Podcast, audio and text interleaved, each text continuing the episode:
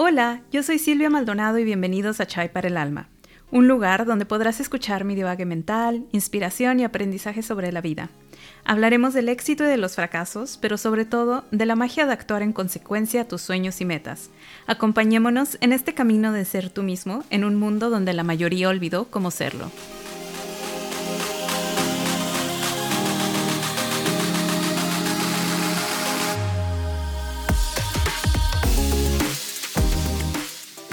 Hola, hola, ¿cómo estás? Espero que estés teniendo un día excelente como el que estoy teniendo yo en estos momentos. Digo, o sea, es lunes y está lloviendo súper fuerte y es muy, muy temprano por la mañana, pero qué bonito es despertar a tomarte un cafecito en un día lluvioso y a trabajar para mi podcast bebé que amo antes de empezar con mi turno Godines. bueno, oye, hoy quiero empezar con una pregunta. ¿Alguna vez te has sentido como que después de que pasa la emoción de la idea de un nuevo proyecto o una nueva actividad que quieras hacer, empiezas a sentir como que dijo mi mamá que siempre no? así tipo que dices así de nombre, pero pues yo eso ni puedo hacerlo. O algo como de que no, pues hay mejor para la otra.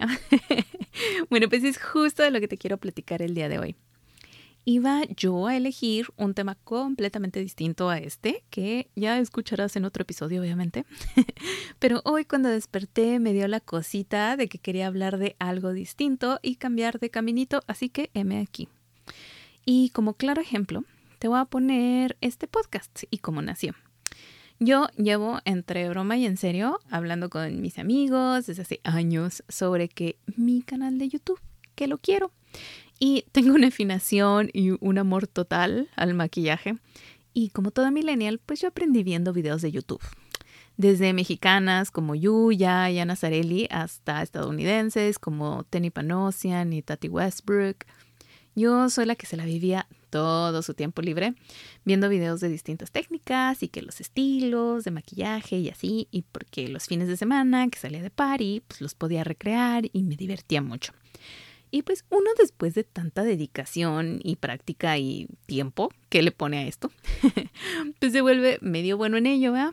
Y claro que me empezaron a pedir desde que maquillara a mis amigas hasta que, porque no tenía mi propio canal. Y yo así de que, claro, pero por supuesto que sí, que buena idea. Luego de cinco minutos de pensarlo, empecé a entrar en pánico y a correr en círculos porque entre mi perro oso por ponerme frente a la cámara y hablar sobre algo que cero me consideraba experta, hasta correr en círculos por no saber cuál sería mi nicho de especialización en mis videos, porque mercadóloga, pues la idea fue muriendo.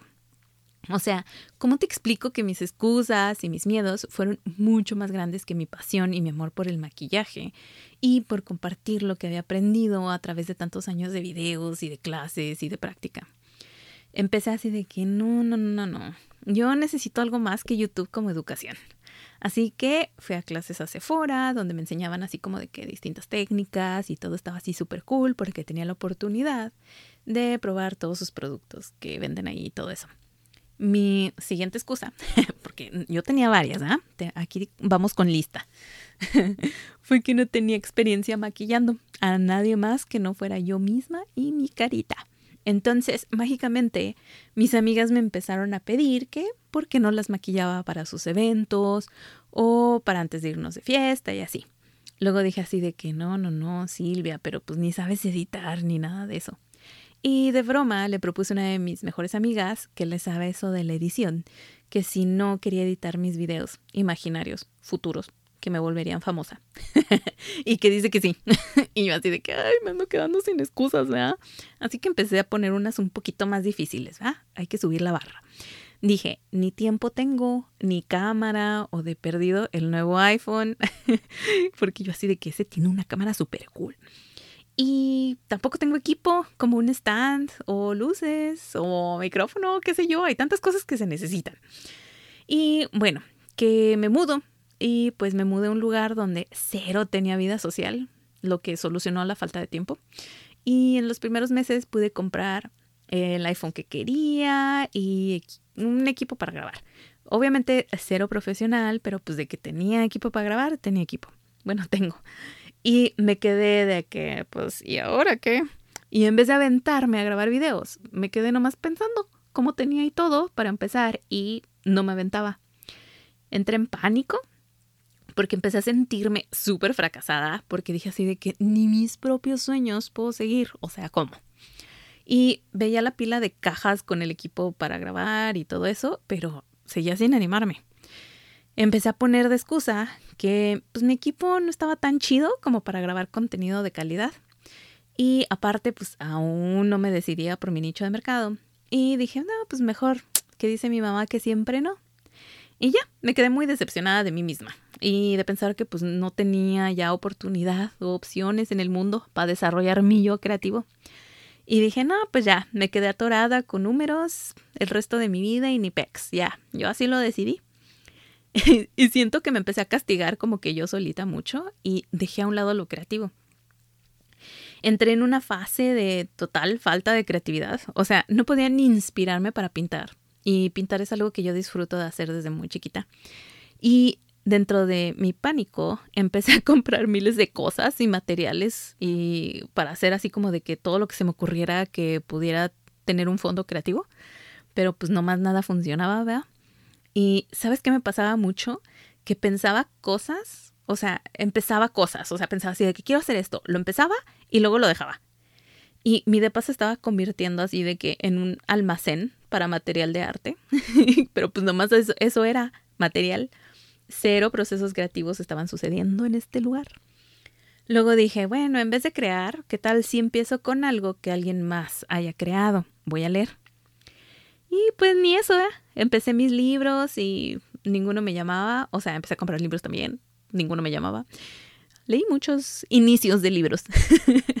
Entré en un poco de crisis porque parte de, lo que yo siento que siempre me ha caracterizado y que me ha como que destacado es que soy muy creativa y soy muy artística.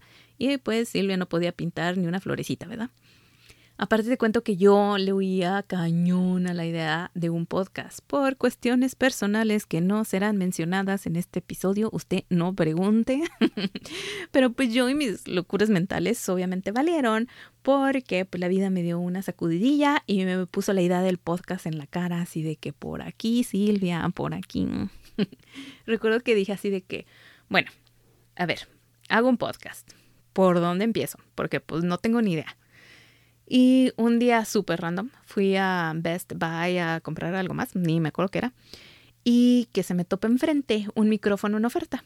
Y dije, bueno, pues para probar, ¿verdad? Y lo compré. Y dije, ok, pero pues necesito una lap porque pues hay que editar, grabar.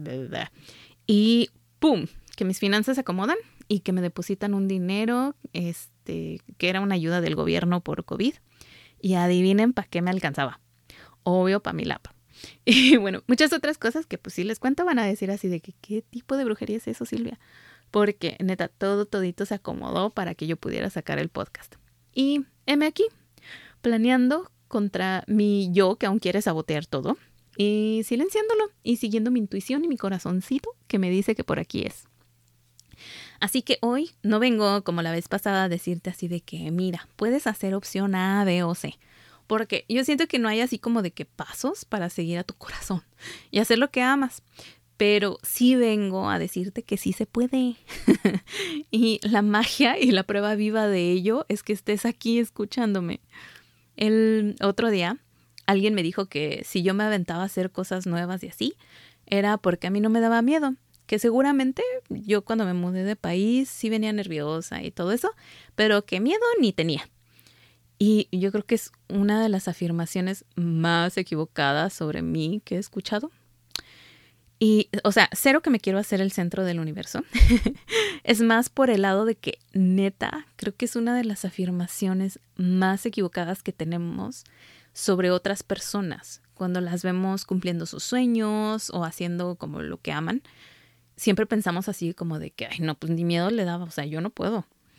Y te puedo decir o sea, 100% segura que la clave no está en no tener miedo, porque miedo vas a tener siempre y un buen.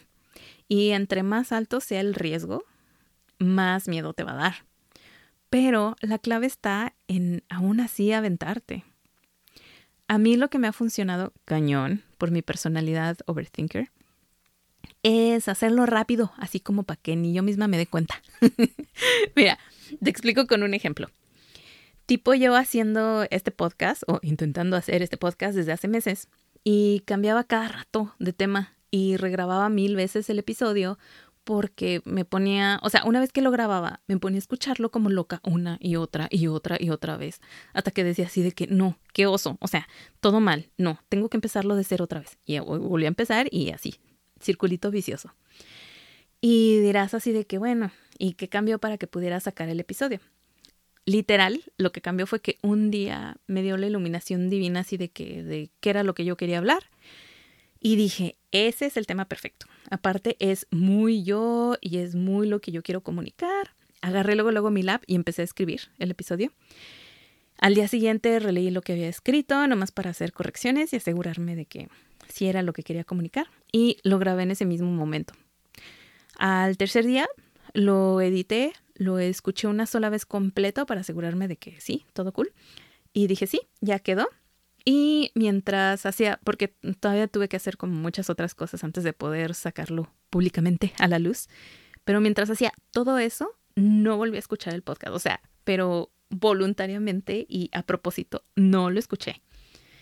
Fui a la plataforma de donde publicó el podcast, lo publiqué, empecé a poner en todas mis redes que ya lo había publicado para no rajarme. y este, y ese es mi segundo consejo ten una persona o muchas que te mantengan en regla de que cumplas lo que dijiste que harías. O sea, que estén ahí atrás de ti diciéndote así de que tú dijiste. Por ejemplo, yo todo el caminito tuve gente que me estuvo diciendo así de que, oye Silvia, ¿y ya quedó? Oye, ¿y cuándo sacas el primer episodio? O así de que, oye, ya puedo ir a Spotify y escucharlo, ¿ah? y mil y un preguntas más, que en el momento era así como de que, o sea, yo estaba en mood de que espérate, pero obvio después estuve agradecida porque pues si no yo no me hubiera movido y me hubiera quedado ahí nomás quieta, en pánico, viendo. y como soy fan número uno del número tres, tengo que darte un tercer consejo. Y será el que va a sonar probablemente más fácil o simple, pero es el que yo siento que es como que el más difícil de todos, que es sigue tu corazón. Y sí, aquí me vas a decir, che, Silvia Cursi, fumada, o sea, ¿qué te fumaste? ¿Qué malos consejos das? Pero te prometo que es real. O sea, si gustas para que te sea como que un poco más digerible el concepto, puedes llamarlo intuición o amor o gusto. Ponle el nombre que quieras, pero síguelo. Y a lo mejor te preguntas así como de que, ¿a qué diablos me refiero? o cómo puedes identificarlo. Y pues es tipo un poco simple porque va a ser el momento en el que sepas que no importa qué pase, eso es lo que quieres. Es como cuando encuentras ese vato o esa morra que te encanta y que ni conoces ni nada, pero dices así de sí, yo de aquí soy, aquí quedé. Así tal cual es el sentimiento. este, siempre, siempre que puedas, sigue esa corazonada y haz lo que amas hacer. Porque te prometo que aunque todo termine en un caos, siempre saldrás mínimo con una lección de vida y va a cambiar el rumbo de todo lo que haces para bien. Y recuerda, tener miedo a seguir tus sueños, siento yo que es la mejor manera de saber que estás en el camino correcto y que los riesgos que estás a punto de tomar son válidos para tomar la mejor decisión que puedes tomar en tu vida. Nunca va a haber un momento bueno o uno malo para seguir tus sueños porque si estás esperando el momento correcto, ese momento es hoy. Cuando mi abuelita confirma algún plan a futuro, de lo que sea, siempre ha dicho así de que primero Dios y para todo es así de que sí, tal, sí, primero Dios, nos vemos mañana, primero Dios, así todo, o sea. y a mí siempre se me hacía como súper raro que lo dijera siempre. Y hasta que un día aprendí a madrazos y corazón roto que nadie tenemos el futuro comprado. Y empecé a pensar más cómo quería vivir mi vida hoy. Si no tengo un mañana asegurado, ¿cómo me gustaría que fuera mi hoy? No te esperes por el día especial para usar esa ropa que tanto te gusta. No esperes por el momento perfecto para decirle a esa persona que la amas. No esperes a que sea tu cumpleaños para decirle al mundo lo que quieres. Y menos esperes a un mañana que no tienes asegurado para seguir tus sueños y para hacer lo que amas. Hace unas semanas soñé que era el fin del mundo, acá así bien apocalíptico. Asteroide iba a impactar la Tierra y pues bye, humanidad, puff. Y pues ni para dónde correr. Recuerdo que todo el mundo estaba en caos, o sea, lo normal, corriendo, intentando huir de un final inminente, gritando, llorando, etc. y pues obvio, o sea, yo de primer instinto estaba haciendo exactamente lo mismo que todo el mundo, hasta que de repente me detuve y me dije así de que, ¿hacia dónde estoy corriendo? O sea, no hay ningún lugar que me salve de esta. Así que me quedé quieta. Y en vez de pensar como en que ya no iba a poder vivir lo que quería hacer o que me iba a morir, decidí recordar lo que ya había vivido, todos los viajes que había hecho, todas las personas con las que tuve la oportunidad de cruzar caminos y que me hicieron ser quien soy, toda mi vida y bendiciones por las cuales estaba completa y plenamente agradecida. Y entré en un mus de paz y dije, qué buena vida viví. Justo cuando el asteroide o lo que sea que nos iba a matar impactó, me desperté. Y desperté con una sonrisa y con una paz que ni te cuento. Y ahí fue cuando dije, así quiero vivir mi vida. Y sí, tal vez con miedos, sin saber qué depara el futuro. Es más, sin saber siquiera si existe un futuro o qué tanto va a durar ese futuro, pero feliz y agradecida de haberlo vivido a mi manera. Y dato random, Hoy es mi cumpleaños, así que te voy a pedir un regalo. Ve y vive la vida que quieres. Que los miedos no te detengan. Úsalos como catalizador para seguir tus sueños con más amor, con más coraje, con más empuje. Ve y vive.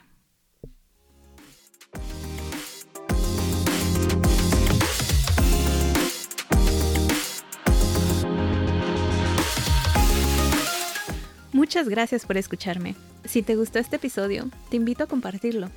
Puedes seguirme y taguearme en qué fue lo que más te gustó en mi cuenta de Instagram, Chai para el Alma. Nos vemos el próximo martes. Que tengas una excelente semana. Bye.